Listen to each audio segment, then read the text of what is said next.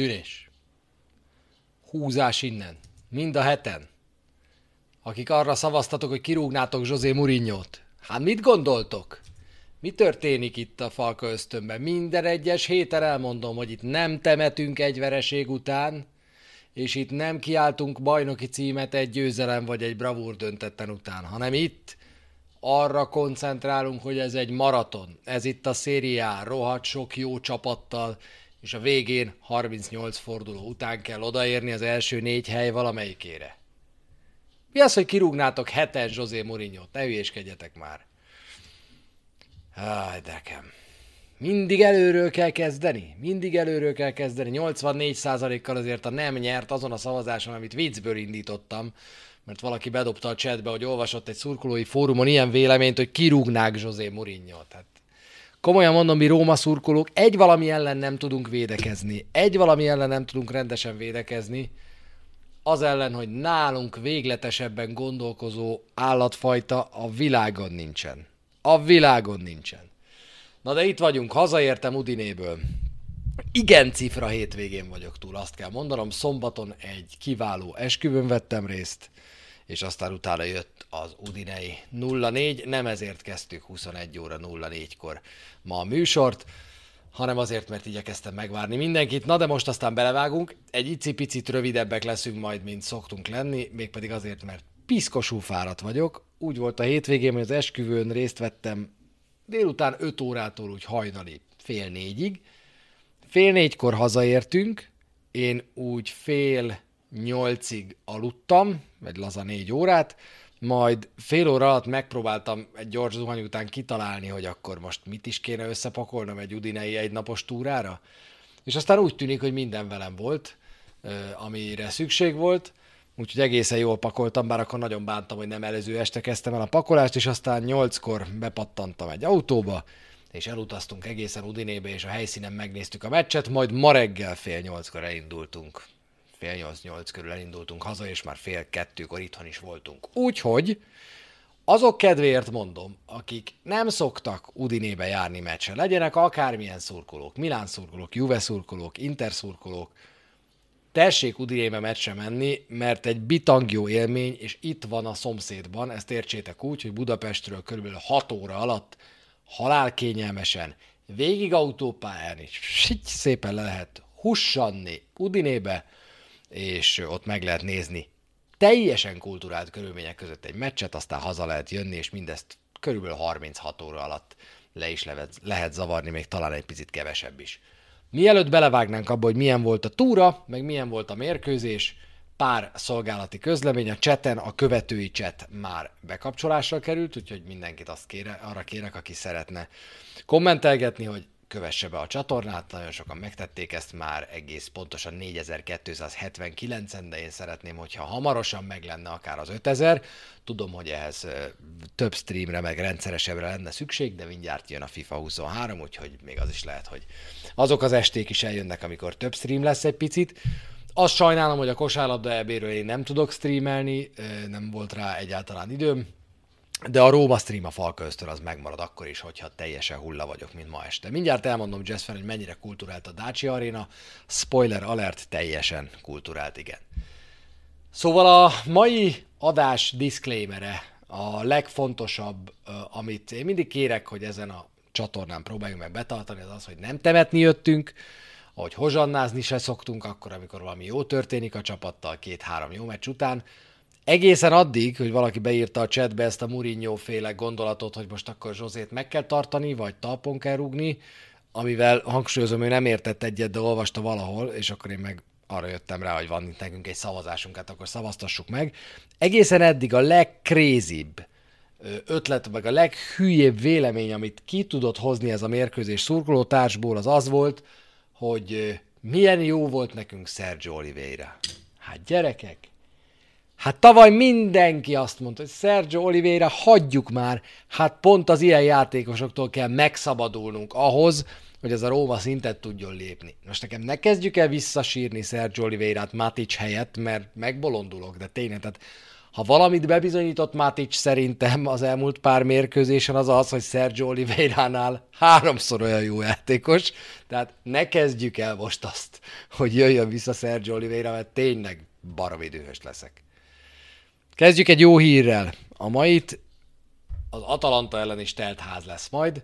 Egy újabb teltházas mérkőzés, annak ellenére, hogy a Róma tegnap vereséget szenvedett, nem is szépet. A szurkolók kitartanak a csapat mellett, és az Atalanta ellen is így több mint 60 ezer ember lesz majd az olimpikóban. Ugye most elmegyünk Bulgáriába, Ludogorec, aztán elmegyünk ö, Empoliba játszani egy mérkőzést, és utána a válogatott szünet előtt majd az Atalantával zárjuk hazai pályán a meccsek során. Talán még van közte egy Helsinki elleni hazai, szintén hazai Európa Liga mérkőzés is.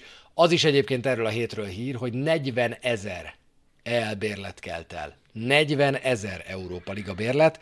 Ez 11 ezerrel több, mint ahányan átlagban voltak a Rómak a hazai konferencia liga mérkőzésein az előző szezonban. Ott átlag 29 ezer néző volt, most 40 ezer bérlet elment. Úgyhogy egészen elképesztő mértékben nő a nézőszám Rómában, és ennek nagyon örülünk, hiszen ez gazdaságilag is jó a klubnak.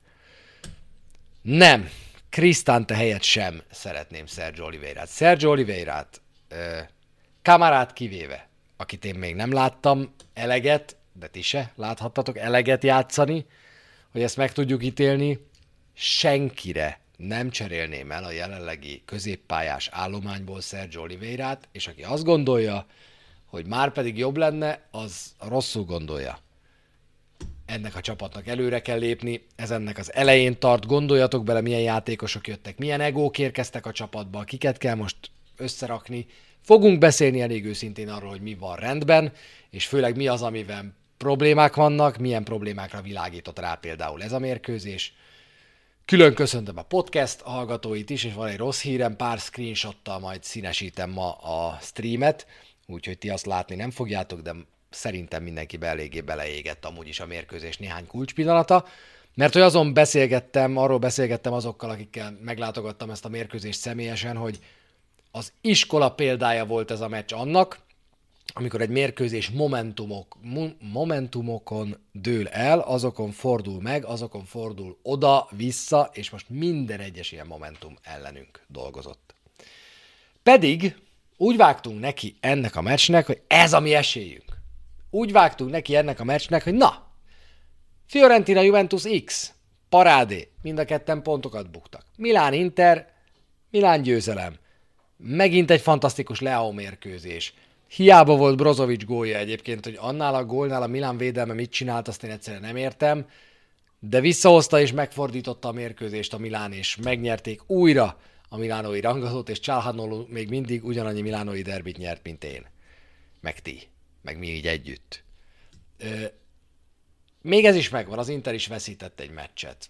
Láció, Napoli 1-2. Egy X talán jobb lett volna, tehát nem akkora baj az, hogy a Láció vereséget szenvedett, úgyhogy tudtuk előre, hogy ez mindenképp a mi fordulónk lesz, mert legalább három csapat nem fog pontot szerezni, de az is lehet, hogy többen esetleg leixelnek, és akkor csak egyekkel tudnak jönni mögöttünk. Úgy érkeztünk meg ehhez a vasárnap esti mérkőzéshez, hogyha megnyerjük, akkor 24 órán keresztül, majdnem 24 órán keresztül, amíg az Atalanta le nem játsza a saját meccsét, legalább kettő ponttal vezetni fogunk, és visszaállunk a tabella élére.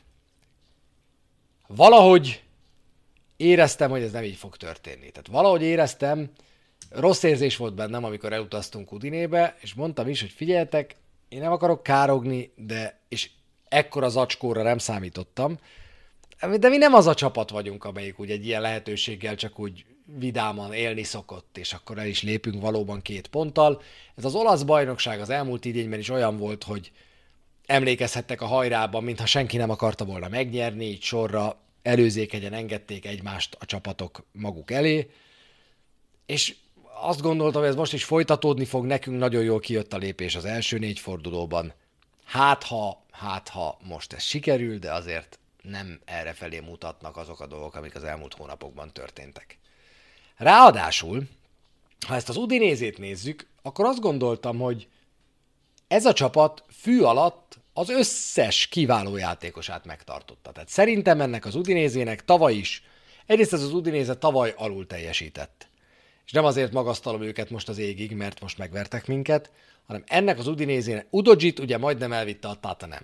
Aztán valahogy itt maradt. Pereira, amióta egészséges volt, kiválóan játszott. Kitalálta nekik Szotti ezt a háromvédős rendszert, szerintem nagyszerűen. Elől, nem tudom, hogy hogyan, de maradt Deulofeu, őt se vitte el senki, pedig a Róma is érdeklődött iránta, meg még egy csomó csapat. Tehát a csapat gerince az megmaradt. És ez az Udinéze egy jó mag, egy jó keret, amely éppen az előző fordulóban mutatta meg, hogy, hogy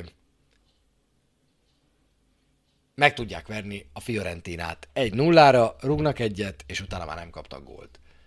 És ez az Udinéze úgy lépett pályára, hogy ha viszont megvernek minket, akkor elénk is kerülhetnek a táblázaton. Beszéljünk egy picit magáról Udinéről, meg beszéljünk egy picit magáról a túráról.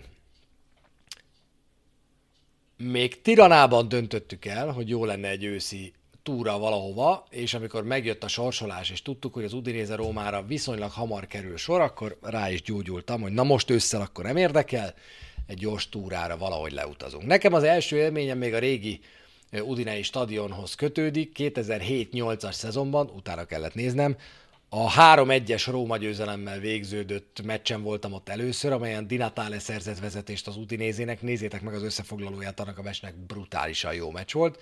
És aztán Vucinic, Taddei és Zsüli góljaival fordított a Róma. Fantasztikus meccs volt, tényleg fantasztikus meccs volt. Itt-ott helyzetek, lehetőségek, jó kapus teljesítmények és egy, egy kiváló meccs. Ez volt az első mérkőzésem. Azóta Összeszámolni nem tudom, de körülbelül az ötödik, hatodik udinei mérkőzésem volt ez. Voltam már olyan meccsen, amelyen Dinatale 2 meg Flora Flores góljával simán kikaptunk. Voltam olyan meccsen, amit simán megnyertünk. Voltam azt hiszem dögunalmas mérkőzésen is.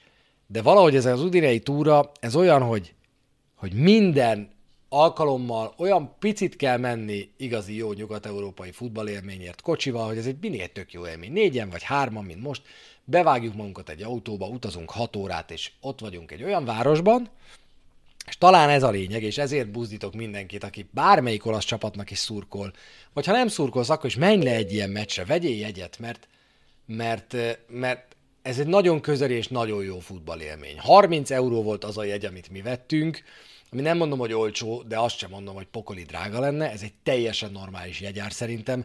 Ennél jobb helyre is lehet 40 euróért jegyet venni, ha valaki mondjuk először megy, a szánja rá szerintem, és vásárolja meg a drágább jegyet, 30-40 euró környékén kiváló helyről tudjátok nézni a mérkőzést. Lemenni kocsival, ugye okosan, szlovén határ előtt tankolsz, akkor le meg vissza tudsz jönni körülbelül egy tankkal, ha elég nagy a tankod, és nem kell ezzel a külföldi tankolással szórakozni vagy csak pár litert kell még belecsepegtenned valahol, hogy a kisebb a tank, és haza tudsz vele jönni. Egy fantasztikus élmény, és nem én fogalmaztam meg, hanem az egyik utitársam, hogy attól rohadt jó élmény egy udinei túra, hogy Udine az a város, ahol simán felveheted a vendégcsapat mezét. És semmi atrocitás nem fog érni, legfeljebb rád mosolyognak, simán beülhetsz egy pizzériába Róma mezben, simán beülhetsz egy kávézóba Róma mezben, semmi baj nem fog történni a világon, nem jönnek az udinei ultrák, hogy kardérre hányjanak, nem történhet itt semmi baj. Egyszerűen lemész, jól érzed magad a haverjaiddal, aztán vagy nyertek, vagy kikaptok, és hazajössz. Az egyetlen beszólás, amit kaptunk, az tegnap volt este, már a meccs után, amikor hamburgereztünk egy helyen este 11-kor, eltekert valami tizenéves suhanca lobogó hajával, odaszólt nekünk, hogy mit tudom én, Róma Waffa, vagy nem tudom már mit mondott, és aztán iszonyatos sebességgel eltekert, hogy nehogy utána tudjunk menni. Tehát nagyon vagány volt egy bringáról, oda, oda kiabált nekünk, de hát csak röhögtünk persze, mert mit csináltunk volna 0-4 után, megérdemli trollkodjon egy picit. Úgyhogy Udine egy baromi jó hely, nekünk volt egy bejáratott, bejáratott szállásunk is. A szállások sem drágák, tehát nem egy turista paradicsom ez, fejenként egy tízesért szerintem meg tudtok tök kultúrát helyen aludni, úgyhogy ha az ember összegyűjt, nem tudom, fejenként kajával mindenre együtt 50-60 ezer forintot, egy kiváló hétvégi túra a haverokkal. Fantasztikus hely, nagyon-nagyon jó. A Dácsi arénában, a felújított Dácsi arénában én most voltam először. Érdekes kívülről, én nem tudtam, hogy ez egy ilyen hozzáépített cucc, mert ugye a régi nagy, emlékeztek a régi nagy udinei lelátóra, van ott egy ilyen giga nagy lelátó, nem a zöld székes szembe, hanem egy ilyen nagy, szürke, íves, amit nagyon ritkán mutat meg a kamera, mert a kamerák ezen az oldalon vannak. Na ez a nagy lelátó, ez megmaradt, és ehhez ilyen U alakban hozzáépítették azt a színes székes förmedvényt, kívülről botrányosan néz ki, úgy néz ki kívülről, mintha két űrhajó ütközött volna a Star Wars 4-ben. Borzasztó, tényleg iszonyú szar, nagyon, nagyon hülyén néz ki. Belülről viszont már teljesen rendben van. Belülről teljesen rendben van az élmény. Ráadásul ugye mindig az a stadion volt, a Friuli mindig az a stadion volt, ahonnan elment a hang. Az egy, egy rekordtános, a világbajnokságra kipofozott, a 90-es VB-re kipofozott, ilyen nagyon nem meredek lelátós hely volt, ahol nagyon messze ültél, el is ment a hang, na most katlan. Arról beszélgettünk, hogy igazából azt az U alakot, azt a Fradinak a, a Grupa Marénához tudjuk talán, a Grupa Marénájához tudjuk talán hasonlítani. Hangulatában mindenképpen olyan, de 20, 25 ezer ember körül férnek el. Na, telt ház lett egyébként a mérkőzésre, úgyhogy nagyon jó hangulat volt a lelátor, és nagyon jó hangulat volt a stadionban. Ami a csapatokat illeti, azért színesek a székek, Viktor, szerintem, mert hogy tartanak tőle, hogy gyengébb csapatok ellen nincs teltház, és így jobban néz ki a tévében. É, nem is igazán tudod megmondani, vagy tudtad megmondani az elején, mi egy órával előtte már ott voltunk a meccs előtt, hogy most hányan vannak itt a stadionban, mert így nézed a székeket, csupa színes minden, sokkal jobban néz ki, hogyha nem ülnek rajta. Ezért építettek szerintem színes székeket a stadionba. Úgyhogy megérkeztünk, láttuk, ahogy bejött a csapat, láttuk, ahogy megjöttek, és előtte beszéltünk arról, böngésztük a híreket, hogy a meccs napján jöttek. És ez nagyon meglepett minket, mert a Róma azért mindig előző nap szokott elutazni, nem szoktak így félváról venni mérkőzést, és tudjuk, hogy most Bulgáriába kell utazni, lesz egy hosszú útja még a csapatnak. Ráadásul utána az Empoli ellen is idegenben kell majd játszani, tehát még igazából azt mondhatjuk, hogy egy hét alatt, nyolc nap alatt, mert az Empoli elleni meccs az majd hétfő lesz, nyolc nap alatt háromszor utazik a csapat. Úgyhogy a sok, meghozták azt a döntést Rómában, hogy a mérkőzés napján repülővel utazik a csapat.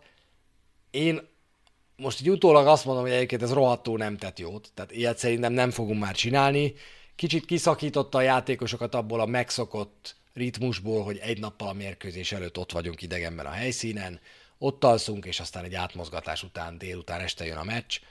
Meccs napján utazni az mindig rizikós.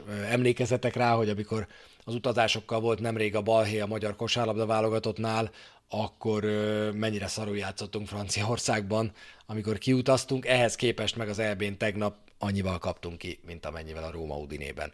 Szóval meccs napon utazni az sose jó, ezt csinálta meg a Róma, ráadásul Mourinho is kijött egy olyan hacukában, mint hogyha, mint hogyha éppen fűnyírásból jött volna, Szóval egy picit azért zárójelben volt ez a mérkőzés szerintem a Rómánál, és ezzel egyáltalán nem kisebbíteni akarom az Udinéze érdemeit, ettől még igaz, hogy a Róma mesnapon utazott, és a bemelegítésnél is azt láttuk, hogy úgy, hát nem nagyon találjuk el a kaput, úgy a, az Udinéze bemelegítése, mintha jobban sikerült volna. Ráadásul, ahogy mondtam, ez egy nagyon-nagyon masszív csapat. A kezdőben nem volt kérdés nálunk, mert a kezdőcsapatban az alapcsapat volt, az egy szem hiányzót leszámítva, hiszen Zanioló ugye nincsen. Azt írták egyébként a meccs előtt, hogy egy-két hét múlva nem kizárt már, hogy Zanioló ott lesz majd az AS Rómában.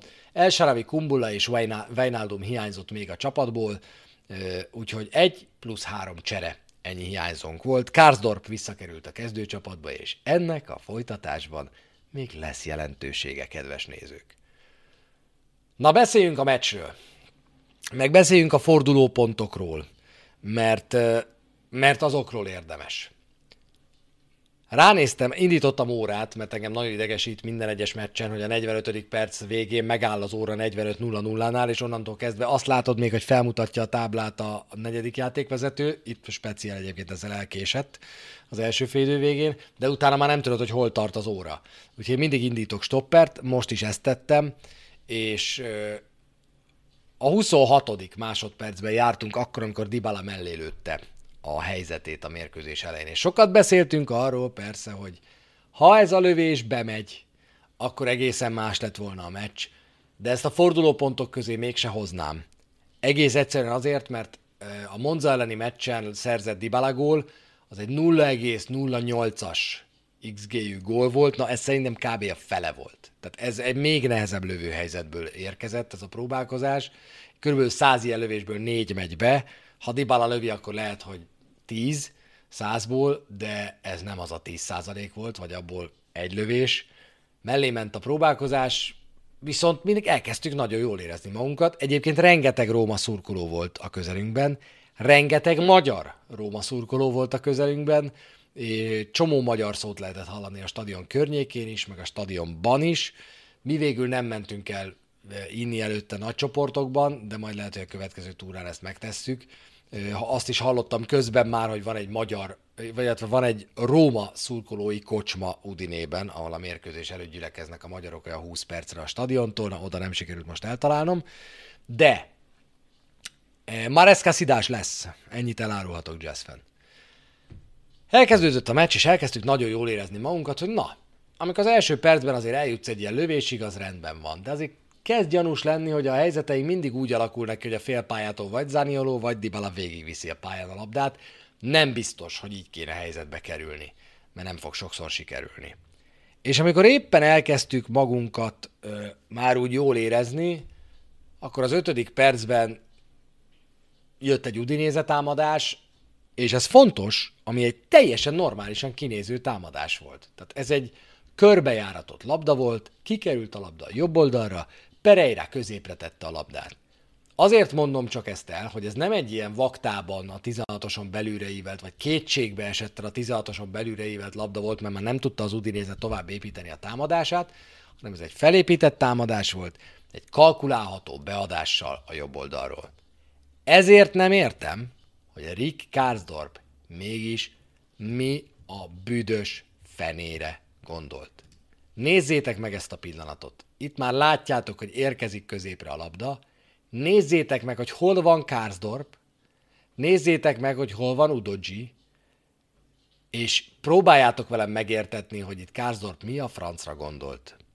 Hát szerintem nagyon sok ö, mentsége van egy védőnek akkor, amikor hülyeséget csinál. Ebből a helyzetből, hogy te nem számítasz rá, hogy Udoji mögötted érkezik, az szerintem megbocsájthatatlan. Lehet, hogy nagyon sokan vannak, akik egy ilyen labdáért nem mennek el a hosszú, mert tényleg láthatjátok, hogy itt alsó hangon 5 méter van a két játékos között, de ezt tanítják serdülő korból, és ez az első és legfontosabb mondás, ha jön egy beívelés, mindegy, hogy azt látod, hogy a védőé lesz. Mindegy, hogy mit lát. Elmész a hosszún. És Udoji pontosan ezt csinálta. Mit lát itt? Azt látja, hogy ez a labda egyértelműen Kárzdorpot fogja megtalálni. Na, ez az az információ, amire nagy évben szarik Udoji, és szépen rárobban a hosszúra, és aztán nem sokkal később Kárzdorp gyönyörűen le is készíti neki mellel a labdát, és Kárzdorp gólpasszával, Udoji góljával megszületik a hazai vezető gól. Annyit tennék még hozzá, és ez nem reklamálás, de érdemes megnéznetek a YouTube-on az összefoglalóját ennek a meccsnek, vagy egyébként a Sport TV Facebookján is megtaláljátok a meccs rövid összefoglalóját a gólokkal. Egy nagyon érdekes kérdés, és egy játékvezetővel fogok erről beszélgetni, hogy a beadás előtt, Pereira beadása előtt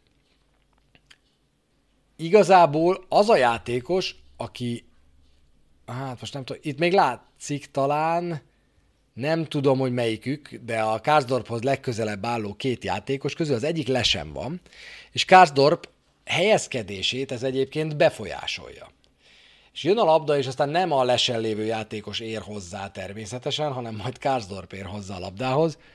De, de nagyon érdekes volt azt látni, hogy sokadik lassításnál, hogy ez azért Karsdorp, mozgás, Karsdorp mozgását az a lesen lévő játékos befolyásolta, Szerintem egyébként ez abszolút nem meríti ki az előnyszerezles helyzetéből, vagy zavarja az ellenfelet pontját a les szabálynak, de érdekes volt, hogy, hogy Kárzorpot azért ez egy picit befolyásolta. Arra, amit ezután csinál, nincs mentség, ez teljesen egyértelmű.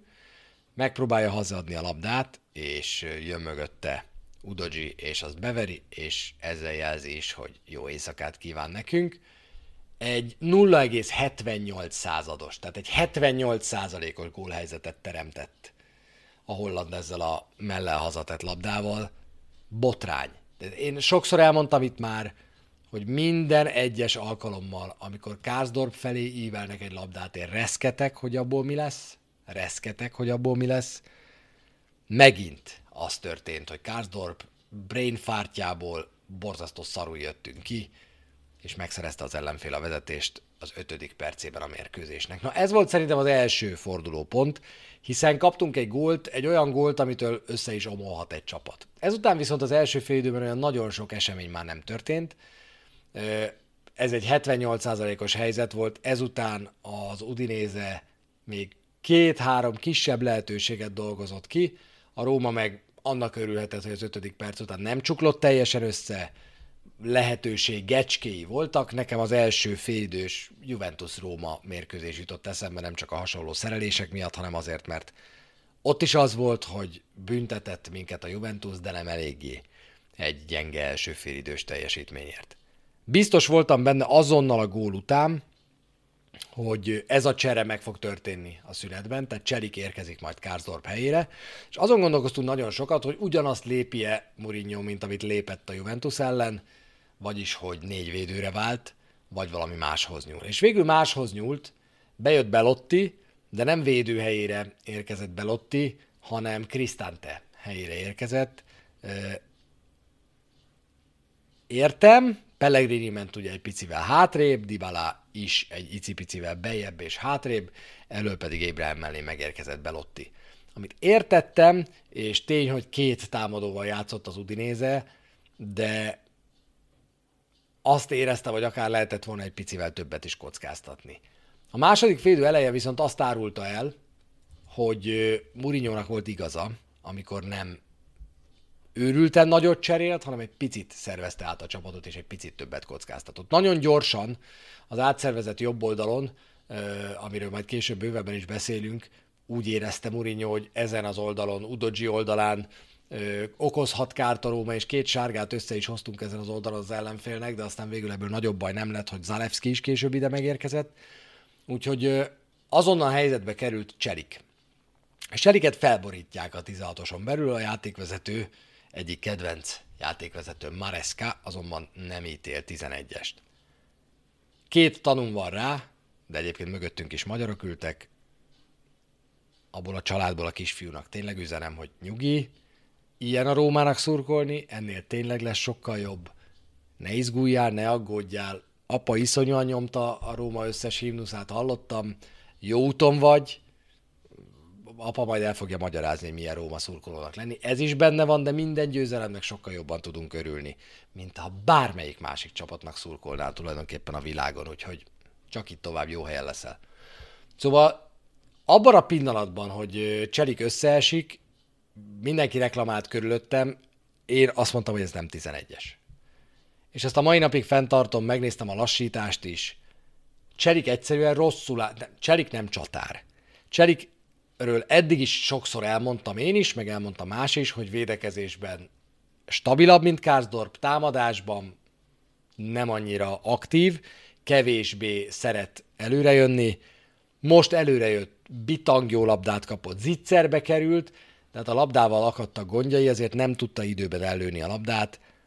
Egy icipicit taszítottak rajta hátulról, ez tény, de nálam ez nem meríti ki a 11-est. Tehát ennél az én futballszótáramban többet kell tenni egy 11-esért. A 11-es definíciója mellett, vagy a 11-es kiharcolásának definíciója mellett nálam több szerepel annál, mint ami ennél az esetnél történt. Úgyhogy én nem fújtam volna be, mint ahogy sokan nem fújták volna be. Hogyha megnézitek a mai lapokat, a legtöbben azt írják, hogy hát, nagyon gyanús, talán Mareska visszanézhette volna. Na én arra hoztam egy érdekességet, hogy szerintem Mareska 11-est akart ítélni. És Mareskára szerintem az asszisztense szólt rá, hogy ne adjon 11-est. Megint csak majd a videót nézzétek meg, amit én értelemszerűen ide nem hozhatok el, de két képkockát elhoztam arról, és tényleg nézzétek vissza a jelenetet, és nézzétek meg, hogy mit csinál Mareská akkor, amikor, felborít, amikor felborul Cselik. Egy, a sípot a szájába teszi, amit akkor szokott csinálni egy bíró, amikor fújni akar, tök érdekes. A másik, hogy a zsebéhez nyúl. Nézzétek meg! Ez az a pillanat, amikor Belotti már reklamál, hogy felborították cseliket, Mareska a szájához veszi a sípot, majd a következő mozdulatával a zsebéhez nyúl. Tök egyértelműen. És aztán fut még 5 métert, és úgy ítél, hogy ez nem 11-es. Hát ezek alapján én száz százalékig biztos vagyok benne, hogy az első gondolata az volt, hogy 11-est ítél. Ez alapján megnézhette volna Mareska kint a Varnál. Szerintem egyébként, ha megnézte volna, akkor is arra a következtetésre jutott volna, hogy ez nem 11-es, és én sok mindenért tudom Mareskát kárhoztatni. Aki gyakran jár ide, az tudja, hogy a legkevésbé szeretem. Nem, mert ha szerintem, ha műesést akart volna fújni, akkor azt lefújod. Tehát mi győz meg arról, hogy ne adjál műesést? Tehát a, a műesés az olyan, hogy azonnal emeled a sárgát. Tehát ott, ott szerintem nincs kérdés, plusz a műesést onnan, ahol ő állt, nem is nagyon ítélhette volna meg. Én szerintem azt várta, hogy az asszisztens, aki sokkal jobb szögben volt, ő ugye az egész eset mögül jött.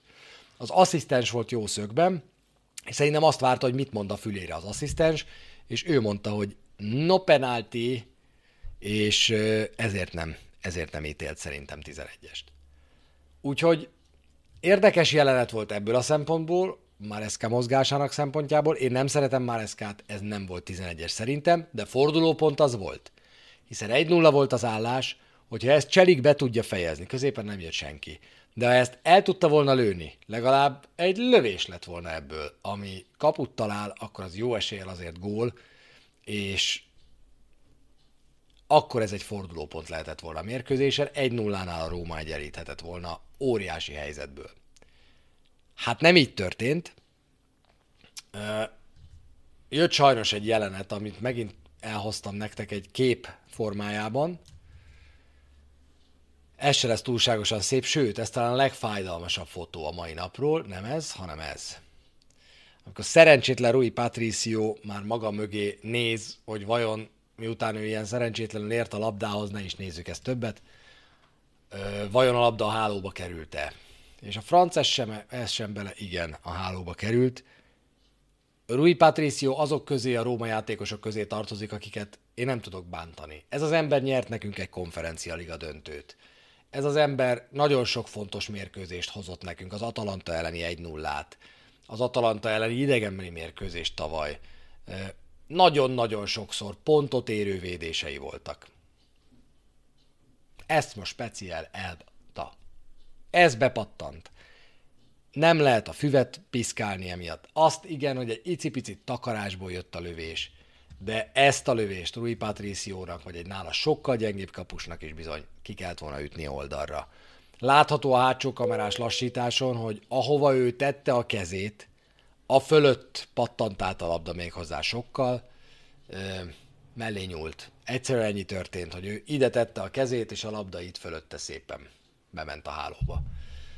Úgyhogy ezzel már 2-0 volt az Udinézének, ez is egy fordulópont volt a mérkőzésen, mert ez egy tuti védés. Ez egy tuti védés, amit meg kell csinálni, most nem jött össze, ez van.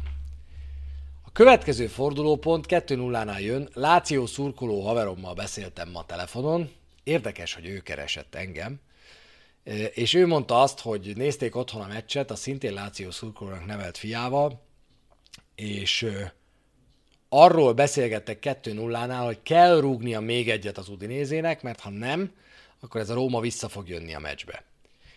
És szerintem ezt a helyszínen is körülbelül mindenki így érezte, a Láció szurkolók is így érezték, akik nem a mi sikerünkért szorítottak, és ezért volt fordulópont a következő pillanat, ez a pillanat pedig az, amikor Mancini fejese után, mi Ébrahim arca is megér egy misét, meg Smallingé is szerintem, mindenkiről kiváló ez a kép. Nézzét, nézzétek végig az arcokat! Hát milyen helyesek! Minden. Ezt csak most látom. Mindenki, mintha ufót látna. Körülbelül olyan ez a fotó, pedig azt látják, hogy, hogy Mancini fejese után a labda a kapufán csattan. Hát a kapus az nincs rajta, maradjunk annyiban, Mancini, aki a Ébrahim takarásában van éppen, zseniálisan csúsztatja meg ezt a labdát, de már megint nem tud gólt szerezni Gianluca Mancini, és a mai napra kevesebb statisztikát hoztam, De azért azt igen, hogy 2021 tavaszán szerzett utoljára gólt Mancini, még egy Genoa elleni mérkőzésen, az előző idényben 24, 24 próbálkozása volt. Én álmomból arra szoktam ébredni, hogy Mancini fölé fejel egy szöglet után, meg mellé fejel egy szöglet után, meg kapufát fejel egy szöglet után, meg a kapus védi Mancini fejesét vagy lövését. 24-ből nulla Mancini mérleg az előző szezonban, ebben a szezonban azt hiszem, hogy háromból nulla eddig a bajnokságban. Az azt megelőző idényben, 19-20-ban 36 próbálkozása volt, és abból 4 gól is született. Ugye Mancini mostanában nagyon alul teljesít ezekből a fejesekből, egyszerűen nincs szerencséje, és ez továbbra is megvan.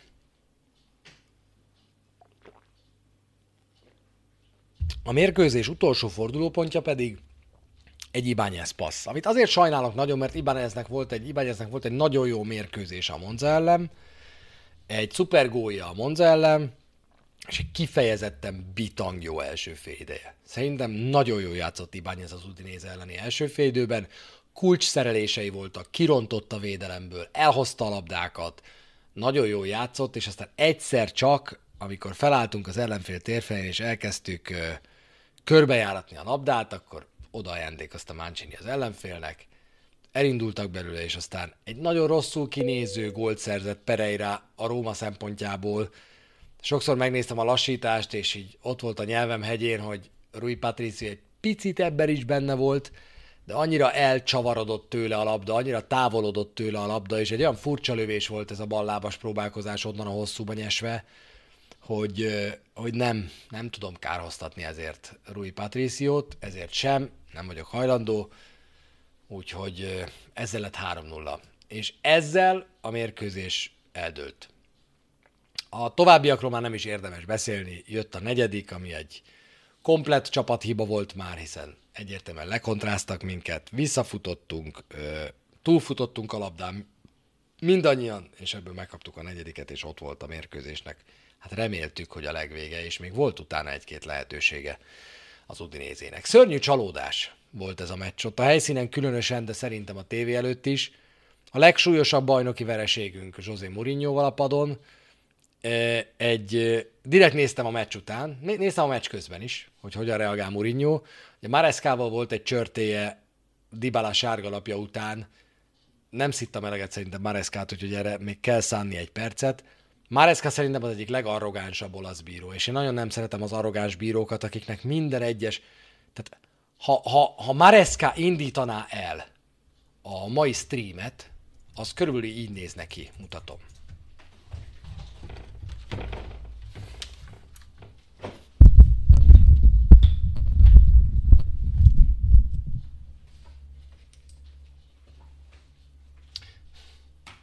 Egy ilyen modoros, pöcs, de tényleg, de nem tudok rá mit mondani. Színpadias mozdulatok végig, meg van bolondulva, főszerepet játszik egyfolytában, festeget szinte a borotva habbal a fűre, őt mindig meg kell várni, miatta gyakorlatilag már ez időt húz. Minden egyes meccsen, amit ő vezet, időt húz. Tudjátok, mennyit állt a játék tegnap? Murinyónak nem volt igaza, nem a labdaszedő fiúkkal volt a baj, hogy ők nem adták, ők se adták vissza a labdát, de hát Rómába se adják vissza, hogyha vezetünk. Azzal volt a baj, hogy Maresca konkrétan időt húzott a meccsen. Azzal, hogy őt mindig várni kell, rá mindig várni kell, mert pont-pont veszőcskét játszik minden egyes szabadrúgásnál, 50 méteres szabadrugásoknál behúzza a sorfa helyét, a tököm, de tényleg borzasztó. Maresca ebből a szempontból szerintem a legidegesítőbb olasz bírók között van. Nem rajta múlott ez a mérkőzés, és ezt nagyon elmondta Mourinho. Volt egy csörtéje vele, aztán utána még egyszer-kétszer felrugott flakonokat Mourinho ott a pálya mellett, és aztán pedig 3-0 után gyakorlatilag beletörődve leült a helyére, és a meccs végén pedig azonnal, azonnal átment és gratulált sokkal jobb volt az Udinéze. Pontosan kihasználtak mindent, de főleg azt, hogy ők erre a meccsre készültek nagyon régóta, a Róma pedig nagyon nem erre készül, hanem egy nagyon kemény hétre készül. Amit én sajnálok az az, hogy azzal vert meg minket az Udinéze, amire számíthattunk, és ezt nem tudtuk elkerülni. Tehát szerintem egy kicsit itt felületes volt az egész csapat, a hozzáállásunk az aznapi utazással, a scouting, ez az egész valahogy nem, nem bűzlött ez a mérkőzés messziről, és hát nagyon csúnya vége lett ennek. Abban igaza van mourinho hogy jobb egyszer 4-0-ra kikapni, mint négyszer 1-0-ra, úgyhogy remélem, hogy ezt nem fogják vereségek követni. Megígérte végezetül José Mourinho, hogy össze fogja szedni magát ez a csapat, és meg fogjuk mutatni, hogy ennél sokkal jobb karakterek vagyunk. A legjobb szerintem Dybala volt ezen a mérkőzésen egyértelműen. Kezdenek látszódni azok az erények, amelyek akár irányítói erények is lehetnek tőle, és az nagyon hasznos lehet, hogyha vonal mellől valaki irányítani fog ebben a csapatban. Voltak jó elképzelései, voltak jó beindulásai, szerintem Dybala volt a Róma legjobbja. A legrosszabb egyértelműen Kárdorp volt, de azért itt még lehet találni egy-két jelöltet. Krisztánte egy ilyen meccsen egyszerűen láthatatlan volt, láthatatlan volt az egész mérkőzésen. Matic volt az a játékos, akit lehet szídni, de van annyira futballintelligens szerintem, hogy szerintem ő az egyik legintelligensebb játékosunk, és Matic úgy volt vele, mint én vagyok vele itthon, amikor, mit tudom én, elromlik a mosogatógép. És akkor két dolgot tehetek. Vagy hívom a kis gépszerelőt, vagy pedig nekiállok én javítani. De azt látta Matic, hogy nincs a környékén kis gépszerelő tegnap, nincsen senki, aki irányítani tudna, nincsen senki, aki azt a feladatot ellátná, hát akkor basszus, akkor megpróbálom én. És elkezdett ő irányítani, ami aztán neki rohadtul nem áll jól a középpályáról, de azt érezte, hogy valakinek a kockázatos passzokat meg kell csinálni.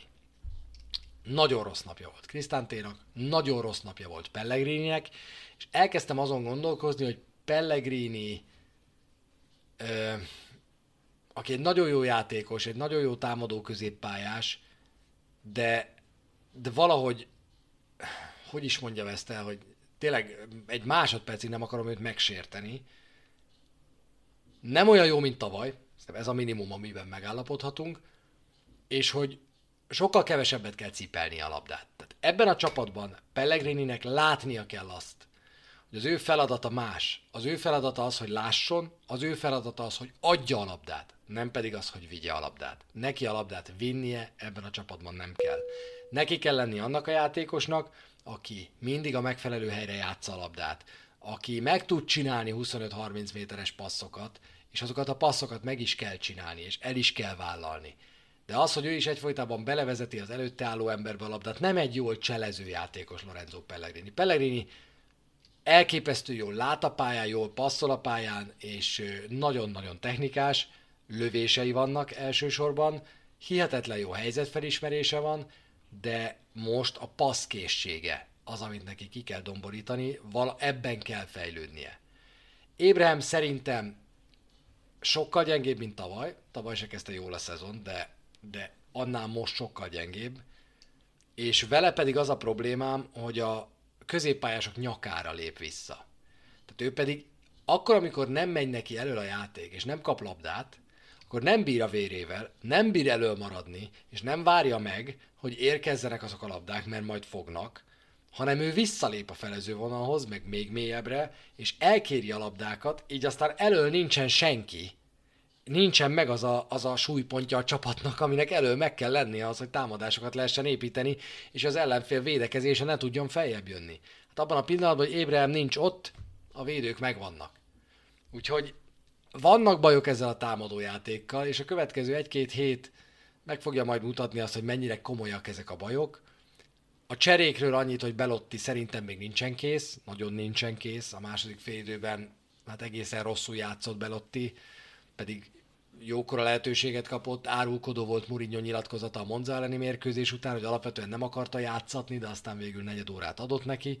Ez az egy fél idő abban az állapotban, ami, amiben van Belotti egyéni edzővel dolgozva végig a nyarat, ez, ez sok neki még, főleg egy ilyen kiérezett helyzetben.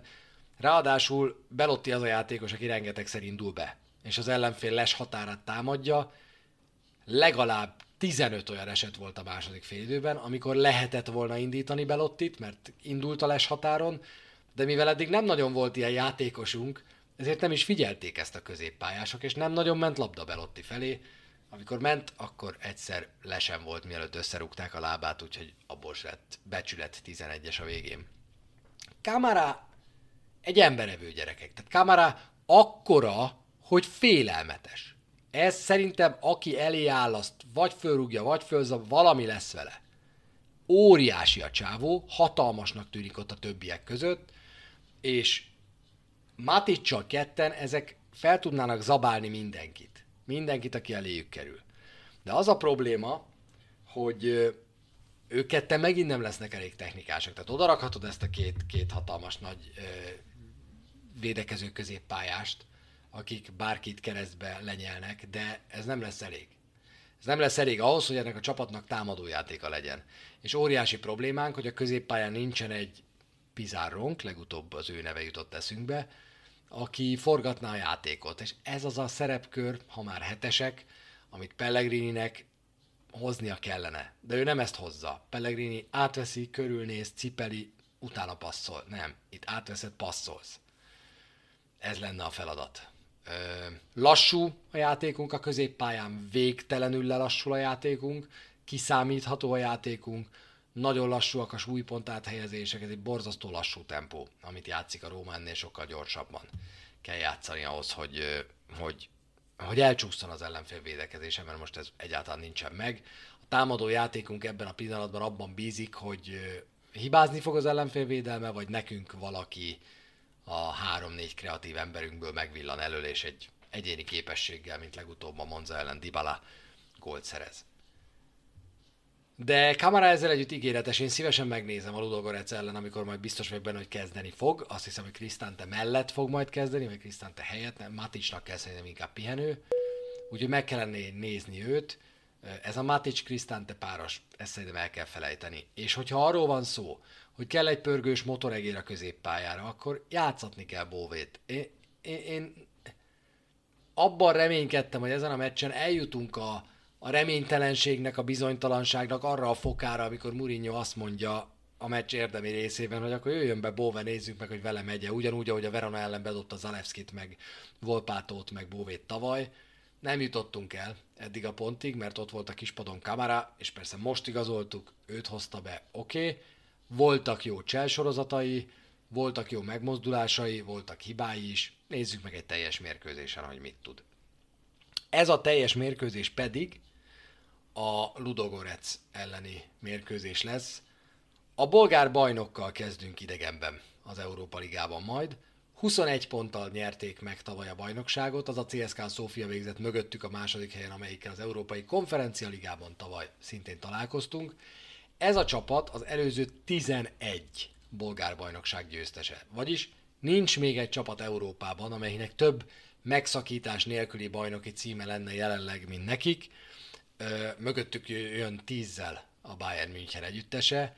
Tavaly bejutottak az Európa Ligába, a Crvena Zvezdával, a Bragával és a Midtjyllanddal játszottak, és a Dánoktól kétszer egy pontot tudtak elvenni, de simán a csoport utolsó helyén estek ki. Csütörtökön 3 hétkor kiderül majd, hogy, hogy mit tudnak majd ellenünk. Igen, lehet sorolni még azokat a játékosokat, akik nem játszottak jól. Spinazzola, Giallo Rossi 81 üzenetére mondom, hogy abszolút így van.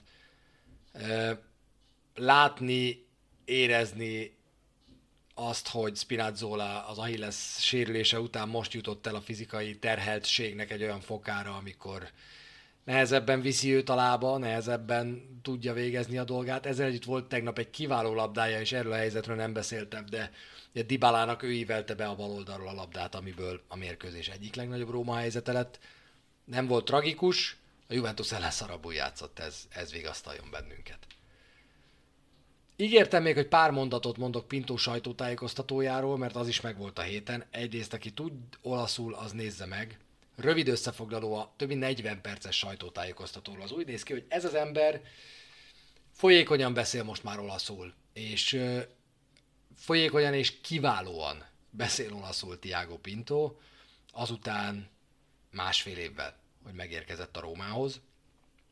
Ez egy nagyon határozott, végtelenül intelligens ö, ember, akinek kellett váratlan, meg várt kérdésekre is válaszolni a sajtótájékoztatón. A vártak között volt Frattézi, arra egy elég érdekeset mondott. Egy újságíró végigvitte igazából a gondolatmenetet bátran, és azt mondta, hogy Frattézi igazolásánál nagyon sokáig lehetett sok 10 millió euróról hallani, és hogy miért volt az, hogy a Róma végül kiugrott ebből a dílből. És azt mondta Tiago Pinto, hogy, hogy, úgy érezte az újságíró, hogy egy ponton Tiago Pinto úgy döntött, hogy nem fogja finanszírozni ezt a 30 millió eurót, amit kért a Sassuolo, hanem inkább az ingyen igazolt játékosok felé fordul. És Tiago Pinto azt mondta, hogy ez abszolút így van. Tehát azt mondta, hogy ő azt érezte a Frattézi dílnél, hogy ha nem enged a Sassuolo, már pedig ő, ahogy magáról fogalmazott, eléggé német ezeknél a, vagyis skót ezeknél a tárgyalásoknál, ő megmondja, hogy mennyit ad egy játékosért, és aztán annál többet biztos nem. Úgyhogy nem volt közös nevező a Sassuolóval, és úgy érezte, hogy mivel mindenkivel megtörténhet ez a játék, minden egyes kiszemeltel, ezért inkább próbáljunk nagyobb energiát fektetni arra, hogy szabadon igazolható játékosokat hozzunk, egy picivel magasabb fizetésért akár. De azt határozottan kikérte magának, hogy a Róma fizetési tömege nem nőtt az előző átigazolási szezonban. Ennek ugye a Financial Fair Play miatt lesz majd nagyon nagy jelentősége, hiszen a Rómának a bevételei 70%-át lehet majd játékos fizetésekre költeni. Ez az előző idényben olyan 120% volt. Idén a bevételek nőnek, én azt tippelem, hogy olyan 100%-ra le tudunk majd menni. Tehát, hogy a Róma annyi pénzt fog elkölteni játékos fizetésre, mint amennyit mint amennyi az összbevétele a szezonban, nyilván függ sok mindentől, nemzetközi kupa szereplésektől, stb. De azt mondta, hogy nem, nem szeretné azt hallani, hogy a Róma fizetési tömege nőtt, mert ez így nem igaz, és pozícióról pozícióra elkezdte felsorolni, hogy miért, miért nem igaz ez. A Róma ebben az idényben az átigazolási piacon bitangjó volt, ezt e, már a múltkor megbeszéltük, kapott egy váratlan kérdést, hogy távozik-e esetleg a Rómától. És akkor körülnézett, és azt mondta, hogy na erre a kérdése speciál nem számított, még nagyon sokáig, 24-ig szól az ő szerződése, és azt mondta, hogy én nem vagyok olyan, mint a játékosok, hogy sokkal a szerződésem lejárta előtt jöjjek és kérdezzem, hogy na mi lesz az én szerződésemmel, úgyhogy maradni tervez Tiago Pinto még jó darabig, és szerintem ezzel jól járunk. Az van, hogy azért néhány érkező még csőben van. Ez nekem már fáj egy picit, mert azokon a posztokon, ahol hiányzik ember, azon a poszton, ahol hiányzik ember, és ez a belső védő pozíciója, én nem, én nem hoznék mást. Tehát én nem hiszem, hogy egy tripit, egy keramiciszt, ezeket a 20 év körüli fiatalokat ne lehetne bedobni egy-egy bajnoki mérkőzésen akár, vagy ne lehetne bedobni egy Európa Liga mérkőzésen őket. Szerintem simán belefér a Helsinki ellen, hogy Trip játszon. Simán belefér, hogy Bove játszon. Elő meg vagyunk, azzal nincs probléma, hátul vagyunk vékonyak. Zagadu nem jön, állítólag nem győzte meg a vezetőket. Két dolog nem győzte meg Tiago Pintoékat arról, hogy Zagadu nekünk jó üzlet lenne. Az egyik a fizikai állapota, a másik pedig a fizetési igényei. Ez azért viszonylag két fontos szempont. Denayer az egyik kiszemelt védőposztra, a másik forró név ma, azt nem is értem, a legutóbb a Genoában játszó korábban Napoli játékos Maximovic, akit én eleve nem tartottam sokra, de tavaly elég sérülékeny volt, hogy nem tartottam sokra, azt értsétek, úgyhogy nem tartom Róma vagy Napoli szintű játékosnak. De az előző idényben ráadásul 23 mérkőzést hagyott ki ö, sérülés miatt. Úgyhogy Szerintem ez nem alternatíva. Ennél egy tripi, egy keramicis sokkal jobb megoldás. És akkor itt van még ez a Sulbakken probléma, ezzel fogjuk zárni a mai Falka ösztönt, mielőtt jönnének a kommentjeitek. Állítólag jön. A sajtótájékoztatón Pinto még azt mondta, hogy ő úgy tudja, hogy egy másik csapatnál már volt orvosi vizsgálaton is, de ha nem ír alá egyik másik csapathoz sem, akkor majd beszélünk róla, ha eljön az ideje. Itt egy picit mérges voltam az olasz újságíróra, mert itt vissza kellett volna kérdezni, hogy mire várunk, hiszen januárban jár le a szerződése, bármikor aláírhat, akkor mire vár Tiago Pinto, és miért nem emeli fel a telefont? Nem arról van szó, hogy januárig várni kell, hanem arról van szó, hogy már most bármelyik csapattal aláírhat Szolbakken, hiszen lejár a szerződése az év végén. Ez a visszakérdezés egy picit elmaradt, tudom, hogy hiányoznak a lendületes játékosok a szélre Murinyónak, de hogy, hogy azon a szinten, ahova mi igyekszünk, nem ahol vagyunk, ahova mi igyekszünk, Szulbák kell jelenteni a megoldást. Na erre ugyanazt tudom mondani keretes szerkezetben, hogy Sergio Oliveira sem volt megoldás a középpályán arra, hogy top 4-be kerüljünk. Szerintem Szulbakken se megoldás feltétlenül arra, hogy, hogy ez a Róma sokkal-sokkal jobb legyen és szintet lépjen, és, és jó szélső támadói legyenek. Ha ez a feladat, akkor másra van szükség szerintem, más szintű játékosokra. Na nézzük azokat a kommenteket. azt mondja, hogy Kvaradónáról kimondta volna, hogy ilyen jó lesz. Szerintem senki. De Kvaradóna Somorodov posztján játszik, Csabi. Másrészt meg azért szerintem van különbség a két játékos között. Tehát Kvaratskhelia, de tényleg minden egyes labdaérintése élmény számba megy. Élmény számba megy. Glockta 89. A legközelebbi túra? A legközelebbi túra szerintem a derbi lesz november elején, Zümivel, amikor is közvetíteni fogunk majd. Addig lehet, hogy még lesz egy túrám, de az nem olasz mérkőzés lesz. Hány pontot jósolsz a válogatott szünetig?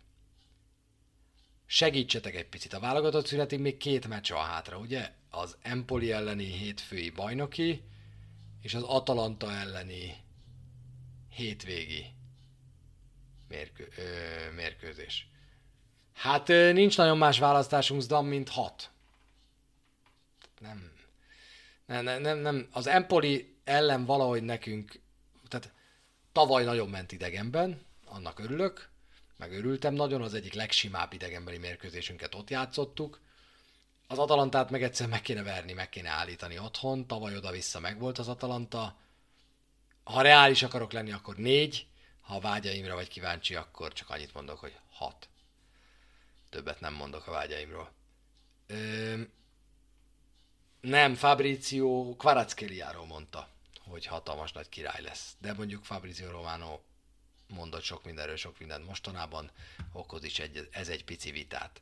Azt lehet tudni, hogy hol vettem a jegyeket? Nem én vettem a jegyeket, Csabi, hanem egy ismerősöm, aki nagyon tudja, hogy Udinében az Udinéze meccsekre hogyan lehet jegyet venni, de egyébként az Udinéze honlapján általában 10 nappal a mérkőzés előtt kezdődik a jegyárosítás, és szerintem ott is be lehet azt állítani, amit a Róma oldalán, hogy e-mailt küldjenek neked akkor, amikor elkezdődik a jegyárosítás, és akkor megírják neked, vagy a honlapon feltüntetik, hogy, hogy mikor tudsz jegyet vásárolni az Udinéze meccsekre.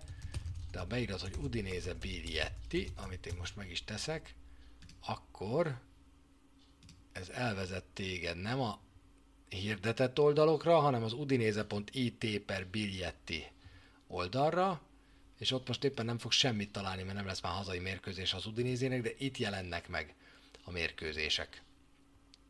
És akkor itt eh, az Udinéze Rómára, hogyha rákattintasz, akkor még ott láthatod is, hogy mikor kezdődik. Hogy augusztus 26-án 12 órakor kezdődött a jegyárosítás a sport.ticketone.it oldalon. Úgyhogy ez egy nagyon transzparens, tök jó rendszer. Erre az oldalra látogass el gyakran, és akkor nem fogsz lemaradni szerintem semmiről. Cassano folyamatos trash azért nem akarok foglalkozni, mert vannak emberek, akik ilyen megélhetési trollok. És tehát Cassano az olasz futball Puzsé Robertje, azt gondolom és ennél többet szerintem Cassano nem akarok. Úr, most megsértettem a Puzsér Robit, bassza meg, mert a Puzsér Robinak, a Puzsér Robi az intelligens csávó. Ezt nem akartam. Szóval Cassano...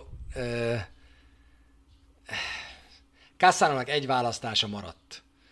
Az, hogy legyen akkora troll, mint az állat, és akkor abból talán fog még valami pénzt keresni. Nem, nem, nem is akarok erről többet. Tulajdonosi körről bemutató videó írás alatt van Taribala pótolni fogom, az tuti. Pellegrini formahanyatlásához köze lehet Dybala érkezésének? Igen. Nem kombinálsz fölöslegesen, Zoli, pont erről beszélgettünk tegnap, beszélgettünk tegnap, hogy egy picit ők is elveszik egymás elől a levegőt. Dybala azért akkor is, hogyha egy kicsit jobban szeretné Mourinho, hogy a széle felé helyezkedjen, jön befelé folyamatosan. Elkérik a labdát. Ne, nem nagyon van leosztva az, hogy ki hol kap labdát ebből a csapatból. Igen, azt gondolom, hogy az Abraham, Pellegrini, Dybala, ez a hármas zavarja egymást. és ez, ez egyőre, egyőre nem jó nekünk, de abban lehet bízni, hogy még jön ugye vissza Zanioló is, abban lehet bízni, hogy azért ezt előbb-utóbb el fogja rendezni majd José Mourinho. Zanioló hiányzik, ez pontosan így van. Elhisszük-e azt, hogy Zanioló távozása nem volt terítéken? Nem. Nem. Azt hiszem el Tiago Pintónak, amit mond, kivéve, hogy a Zaniolóról nyitja ki a száját. Szerintem egy... És olyan furát nyilatkozott ma erről a dologról, amikor azt mondta, hogy egyébként meg megállapodása van. Zanioló, milyen jó, hogy feltetted ezt a kérdést. Megállapodása van Zanioló emberével a hosszabbításról. És ez nagyon érdekes, mert ugye Belottinál is valamiféle pénzügyi trükk miatt lett egy plusz két éves a szerződés, hogy az első évben még így aztán a fizetése kevésbé amortizálódik, és majd utána ugrik egy nagyot. Szóval valami büdös, hogy Zaniolónál is valami hasonló megállapodás készül szerintem, 2 plusz 2 év, vagy 1 plusz 2 év, vagy valami ilyesmi. Egyébként ennél sokkal többet mondott Giallo Rossi. Azt mondta, hogy megállapodása van a hosszabbításról, és hogy a hosszabbítás, a szerződés hosszabbítás nem fog problémát jelenteni. Konkrétan ezt nyilatkozta állítólag Tiago Pinto. Szóval annál többet mondott, mint hogy tárgyalni fognak. Na, nem tudom, még valamit akartam mondani. Ha most kéne egy kocsmai bunyót tartani, Taribala. Hát, tudod, kit vinnék magammal? Balomon Matic, jobbomon Kamara. És csak annyit mondanék, hogy na most gyertek. És szerintem mindenki úgy eltekerne, mint a bringás gyerek tegnap, amelyik beszólt nekünk a hamburgerezőnél. Krisztántéval is akarunk szerződést hosszabbítani, Krisztánte nagyon meggyőzte José Mourinho-t. Keramiciszt is elviszem még a biztonság kedvéért, persze. Hogyne. Na jó, ennyi volt a mai Falköztön, én már nagyon elfáradtam a végére. Köszönöm szépen mindenkinek, hogy itt voltatok, de köszönöm Digital 7-nek a követést, CodeGo 55-nek szintén, John Pedrónak úgy szintén, Vitrónak, úgy szintén Drophope-nak, Giallorossi 81-nek, Dexter Gábornak, Bublos Bencsinek, Krikics 08-nak. Köszi szépen, hogy itt voltatok, és bekövettétek a csatornát, amely most már nagyon-nagyon közel került a 4300-hoz. A nyerő széria az szerintem holnap után kerül fel körülbelül az EMC mikróra. Majd ma technikai problémáink akadtak, ezért a Salernitánáról lemaradtatok. Az előző nyerő széria az egyébként már fent van a 29 a mai pedig majd holnap után kerül fel. Nagyon köszi, hogy itt voltatok. Köszi Digital 7, remélem, hogy nem utoljára voltál itt. FIFA 23 majd jön, fogunk azzal is majd játszani szerintem, és meglátjuk majd, hogy mit hoz a jövő. A Ludogorec elleni mérkőzésnél nagyon gondolkoztam, hogy este nyomok egy streamet, de este 11-kor nem fogok, a Fradi ellen meg nem indulnék el, mert kell a francnak a sok nehézség, meg az, hogy a Fradit miattam ne nézzék annyian, úgyhogy a, a, abban az időpontban nem lesz majd stream, megnézem a Ludogorec meccset, és, és majd jövő hét hétfőn talán már nem ilyen mély hanggal, ami egyáltalán nem a kialvatlanságtól van, de majd jövő hét kedden, kivételesen kedden, mert ugye hétfő este játszunk, úgyhogy lehet, hogy kedden lesz Falka ösztön, vagy este 11-kor a meccs után. Ezt még meglátom, de éppen ezért érdemes bekövetni a social media accountokat is, hogyha valaki még nem tette meg. Twitter, Instagram, YouTube, Csösszaniszló, és akkor ott megtaláltok, és oda mindig írom, hogy mikor lesznek az új adások. Nagyon sokaknak tetszik ez a főcím, remélem, hogy nem sokára lesz egy jó logónk is. Hát dolgozom a Falka ösztönös logón, képzeljétek el, már nem én, hanem olyan, aki ért hozzá, és tud rajzolni, és szerintem ilyen lesz. Úgyhogy a Falka ösztön nem sokára szintet lép, és logónk is lesz, ha minden jól megy. Vasárnap 3-4-7-kor lesz majd a Ludogorec Róma mérkőzés, és a Fradi aztán este 9-kor úgy van, ahogy Riz írja. Ezért lesz az, hogy a Ludogorec Rómát nézem, a Fradira meg nem engedek rá egy streamet, mert ha ráengedném a streamet, akkor kutya se nézné a Fradit. Jó éjszakát mindenkinek, szevasztok, ciao.